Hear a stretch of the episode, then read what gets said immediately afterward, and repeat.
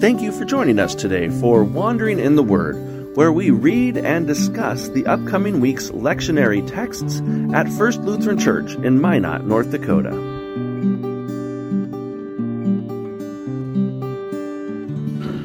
Hey everybody, this is Wandering in the Word for Sunday, May 29th. It's Memorial Day weekend. That means summer is starting, so this is good news. Yes, we're all wearing some kind of shorts. I Yes. see here. Because it's hot out. It's It- nice. It's hot. It's well, like let's not 65. I'm melting. There's this uh, shiny ball of fire in the sky that is welcome. Which is telling me it's time Unfamiliar. to garden. Yes. But yeah, so that's that's the context. That's of, the context of our worship on Sunday, and uh, So it looks like it might rain this weekend, but that'll help your garden grow. Yeah. it will help the garden grow. So, well, yeah. So it's it's actually the end of Easter. That's right. So this is our our final Sunday before uh, Pentecost. Mm-hmm. Um, so that's kind of the context of what we're reading, and we're we're going to hear kind of Jesus' prayer for his followers in our gospel. So why don't we dive into it? Um, it. Melissa, would you like to read? Sure, I would. We are reading from John chapter 17, verses 20 through 26. I ask not only on behalf of these, but also on behalf of those who will believe in me through their word, that they may all be one. As you, Father, are in me and I am in you, may they also be in us, so that the world may believe that you have sent me. The glory that you have given me, I have given them, so that they might may be one as we are one. I in them and you in me, that they may become completely one, so that the world may know that you have sent me and have loved them even as I as you have loved me. Father, I desire that those also whom you have given me may also be with me where I am, to see your glory, which you have given me because you loved me before the foundation of the world. Righteous Father, the world does not know you, but I know you. And these know that you have sent me. I made your name known to them, and I will make it known, so that the love which with which you have loved me may be in them, and I in them. The gospel of the Lord. did it. Praise to oh Christ. That was like a Well well test. Oh my goodness. Well, that was quite a prayer. Woof. Yes, um, I can kind of relate it. Sometimes I feel like that's how my prayers go. It's just Yeah. kind of like rambling, and Mm-hmm, Um, you just kind of trust that God knows what you're praying for because you don't quite know what you're saying. Right, this is when we lean on Romans 8, where it says the Spirit Yes. intercedes for us with sighs too deep for words. And, and Yes. um, sometimes, yeah, prayers that we try to articulate in front of a group of people and that are then written down for 2,000 years. I mean, that's never happened to me, but I imagine that, like, yep, this is kind of a casualty of that process, that it's not entirely uh, logical or coherent but i think we get i think we get the sense of what jesus is praying for because the Yes. word the word one shows up in there a handful of times Yes. even in this short passage that, that this is really a prayer for unity Unity and love, kind Mm-hmm. of. Yeah. Because, yeah, he spent the last three chapters um, washing feet, having a meal, giving them a, time and again the commandment to, you know, love one another. And then he concludes all that time with this prayer. And then after this prayer is, you know, we have the Garden of Gethsemane and his final steps to the cross. And so, um, yeah, he's bringing a lot of things together in this. It, the image I have is that meme of, like, they use it for conspiracy theories a lot. It's the guy at the chalkboard, and there's like arrows Yes. drawn all over the place, and like going over mm-hmm. here and over there. And um, some in some ways, I, not that Jesus is, has a conspiracy theory here, but he's like, you know, you and me, and I and them, and them and me, and you and me, and I and there, and where i am where I am, you are, and not. And it's like, mm-hmm. wait, what? I think you're right, though. I mean, I think at, at the end of the day, it is a, a prayer for unity and mm-hmm. oneness and love. And I think what's really cool about this is that Jesus is praying not just for the people who are in the room with him, but for all the people who are going to come to know Jesus because of the witness of this small group of people. Um, and that includes us. Yeah. That we are included in this prayer of Jesus, and that, um, you know, the prayer is not for a unity of a group of 11 guys in first century Palestine, but for the whole church through time and space and the, the whole communion of saints. I love it. Yeah. Um, it just kind of feel cool to be prayed for by Jesus. I mean, that's a Yeah. neat Yeah. Um, but it just kind of, I mean, it, it. We tried reading it a couple days ago in another translation, and that helped slightly, but it is Right. still kind of confusing, Clunky. kind of clunky. Clunky. Yeah. Um, it's like, I mean, I, I tried to like, as I'm reading this, one of the things I was trying to do is like pick out a sentence or like some phrases that I could kind of, kind of latch onto that make a little more sense. Um, I don't know if I found any, but the last verse is pretty good in 26, so that the Yeah. love with which you have loved me may be in them and I in them. No, it's still kind of clunky, but Yeah. but there's a relationship there. There's um, unity. There's um, a certain beauty to that. That you know the love with which you have loved me may you know reside in them, abide in them, be in them. Um, that's nice. Yeah. Amen, Jesus. Amen, Jesus. So one of the hard things, though, of reading this is, um, you know, we're we are recording this on a Wednesday, and there's a lot that's gone on in our world in the last day. Yeah. Um, even since the last time I read this text, um, with a you know that a terrible shooting and another uh, mass gun casualty event in in this time in Texas, and you know what does this what do these words have to say to us as the church in the midst of tragedy and, and anger and um, things i don't know per se but I, I do sit with that um, and wonder i see we do too Yeah, it's a good question. um, yeah. Uh, you know, with last week it was you know ten people racially motivated killing in a grocery store, and then a church like the same day or the next day. Um, yeah, it- you know, come Lord Jesus. Um,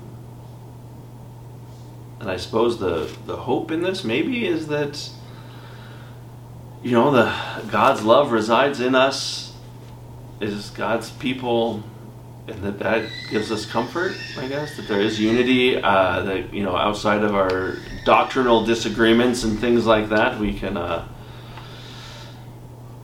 find hope in something outside of ourselves. I don't know. I might be reaching here a little bit but um, maybe we can find some hope in the our next reading Well, there's a chance.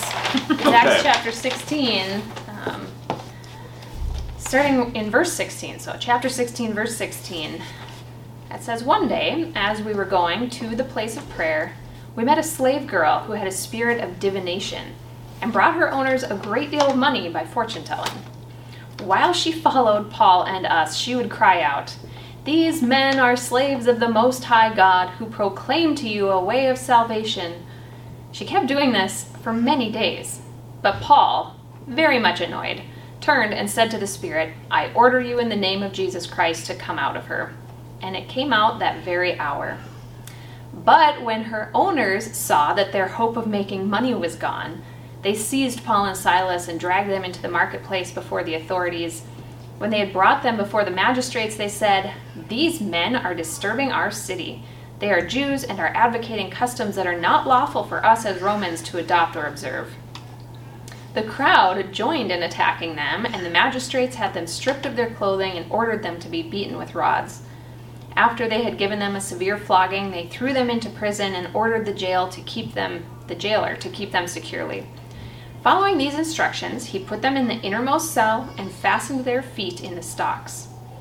About midnight, Paul and Silas were praying and singing hymns to God, and the prisoners were listening to them.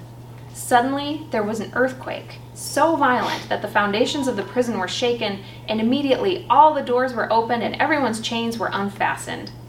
When the jailer woke up and saw the prison doors wide open, he drew his sword and was about to kill himself. Since he supposed that the prisoners had escaped.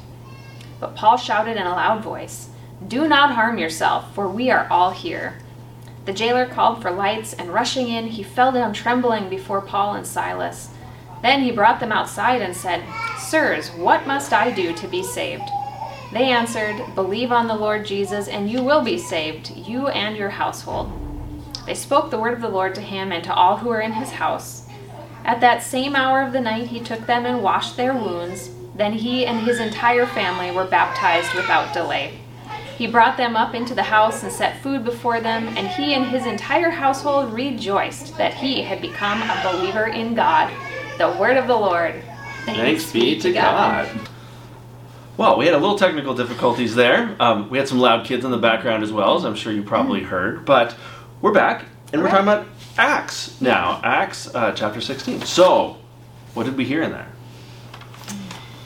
It's kind of an intense story. It's very strange, but we have uh, we could talk about uh, the concept of slavery. Yeah. we Yeah. could talk about um, I don't know wrongful imprisonment. We could talk about um, the self harm that the Yeah. jailer was contemplating. But then there's all the good stuff too, which is that. Um, you know that by the end of the passage, this whole household is rejoicing over faith. Yeah, it's kind of like a story in three parts, maybe, or maybe That's a even good way of looking at it. I at don't it. know, because there's yeah the story with the the woman who's wandering around doing Possessed, possessed you know. apparently, whatever that Yeah. means, and um, but not lying. Right. She's she's walking around, you know, saying that these men are slaves of the Most High God Mm-hmm. and um, are offering a proclamation of salvation. Right. Eh, there's nothing even that makes it seem No. malicious. It's No. just that Paul was grumpy. He got annoyed with her. Very annoyed. Um, yeah, and so he, without asking, removes the spirit. You should always ask permission before you do an exorcism. Yes. I mean, Consent is important in pretty much all situations for all things. Um, but yeah, he removes it, and then he gets him and Silas go to the city court of sorts um, for uh, get accused of you know causing problems and yeah, encouraging people to follow customs that weren't legal for Mhm. them. And then it's like, well, that's not exactly what they were doing. But yeah. the crowd, the crowd piles on and, and joins in too, which I always think is kind of funny. You know, all the people standing around start like, yeah, yeah. Like They wanna see something happen. Mentality. Yeah. Yeah. Right. Although it is kind of interesting, I mean, because they're proclaiming that, you know, Christ is the way to salvation and that there's only one God. And that to, you know, to be saved, you declare your allegiance to Mm-hmm. God, right? You say Jesus is Lord. Yeah. And that's and that is a very political statement in that time Rome, in yeah. particular. Um, you know, it's to go against the government, to go against uh, the emperor who is considered divine. It was a whole slew of things that the the leaders and those in power did you know tried to didn't like. So Yeah. That's But- it, that's true. That was it was more controversial than we would probably just think of on yeah. face value. But it does seem kind of weird. Like it seemingly helped this woman, and then they get flogged Yeah. and beaten up for it. yeah, I I mean, the, like unjust, yeah, imprisonment, unjust kind of um, handling of you know abuse at the hands of those in authority. Um, I don't know if there was the uh, prison industrial complex 2,000 years ago, but uh, that is a thing. Um, but yeah, so there's there's that scene, and then they, they get sent to jail, and then they're in jail and um, in the maximum security section, in the middle, and the their innermost. their cell. feet are shackled, um, and and there's an earthquake. You know, just standard earthquake that opens the doors and loosens the cuffs, Shackles. the shackles. Right. Yeah. Isn't that a very specific impact for a natural phenomenon Yes. to be like, oh, the links on this chain just fell apart? Yeah, because of the Okay. earthquake. But no Sure. people were Well, we forgot to mention that they were in there at midnight singing Oh, yeah. and praying, Yeah. singing hymns. Mm-hmm. I, I don't know if it was Amazing Grace or Amazing Grace, My Chains, chains Are, are gone. gone. I think that Chains makes are gone. yeah. Although if they were singing at midnight, They were being annoying. they were the ones being annoying. I would think. I don't know. Maybe they were bored in jail and it was okay. But um, The witness continued. Yes. Others were listening. it did. Yeah, th- I think that was the point. They were continuing to um, Bruised and beaten and bloody. show their faith, and um, and then this happens, and the jailer, assuming that all the prisoners have escaped, is yeah going to do some serious self harm and um, uh, kill himself, but Paul, showing grace to someone who did not necessarily deserve it, uh, shouts with a loud voice, you know, "Hey, we're all here. Yeah. It's all fine. Don't don't do anything." And um, the jailer comes in and um, brings them brings them out, and, and just kind of uh, is amazed at what happened and what how Paul and Silas didn't leave, even though they could have, and. Um, he asks a question that I think is really fitting for kind of the circumstances of life right now, like with violence and shootings and hatred and, and whatnot. Um, the, the jailer comes outside and says, Sirs, what must I do to be saved? If that's not a question for the ages, you know, um, what must I do to be saved, like eternally, but like what must we do to like save ourselves now? Like to what can save we ourselves do? from ourselves. from ourselves, right? Like, how can we be saved in the midst of so much turmoil and hatred and violence and things? You know, what must we do to be saved? And their answer, I love. Uh, Paul and Silas, somehow they say in unison this phrase, according to this, but you know, um, first they say believe, and I think that I'm pretty sure the Greek there is um, not like believe like with your head, but like believe like trust, you know, like a relationship. Um, but he says, um, believe on the Lord Jesus, and you will be saved, you and your household. And um, I kind of like that. So it's like, you know, what must I do to be saved? Like in the midst of all this, trust Jesus. That's kind of what it comes down to yeah. which is really hard. And then that that trust will have a ripple effect, not just for your own personal little Jesus, but like your household and for other people. Like it's a it's a it goes out, um, and that does give me some hope in the midst of craziness. That like you know our our faith when we live it out can change things. Mm. Like, it can have an impact. Right. That God works through those existing relationships and, and kind of Yeah. channels channels power out through those who have come to trust and believe.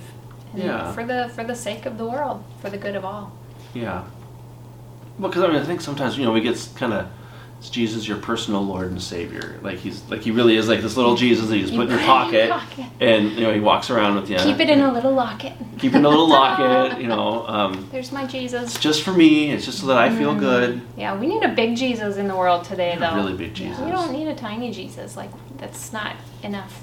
Yeah, we need a big Jesus. We need to proclaim a, a big Jesus. We need to live out like we're trusting in a big Jesus. Um, uh, yeah, and and the story goes on and kind of concludes.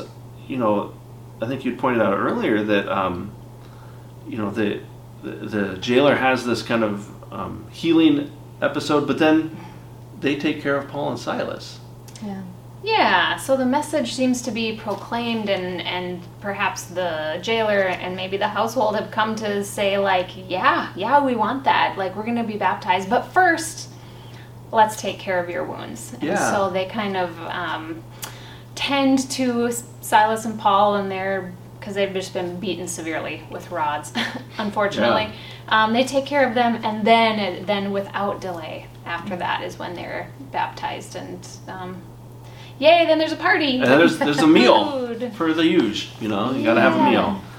Um, but yeah, so I mean, uh, this is kind of a cool story. It, it's a weird in some ways, obviously, but um, yeah, and I think that does kind of tie back in with the gospel. You know, Jesus gives this prayer that is, uh, as you mentioned, is for not just the disciples then, but for all who will come to believe Yeah. afterwards, which is us.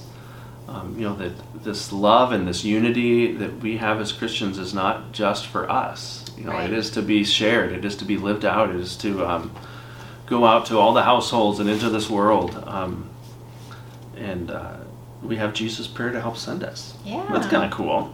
Um, but Yeah. Absolutely. well, any um, closing thoughts here on Acts and John? No. I don't think so. I guess uh, keep an eye out for people with the spirit of divination. yeah, and get consent. If only um, that it would, know would happen today, I would have some questions. I would have some mm-hmm. questions too. But um, yeah, good story. Well, we hope that uh, you can continue to read these texts and dwell on them as uh, you get ready for worship with us, uh, either in person or online or over the radio or wherever you may find yourself. Um, but until we meet again for our next Wandering in the Word, we hope you have a great one. We'll talk to y'all later. Bye. Bye. Thank you for joining us today for another Wandering in the Word podcast here at First Lutheran Church in Minot, North Dakota.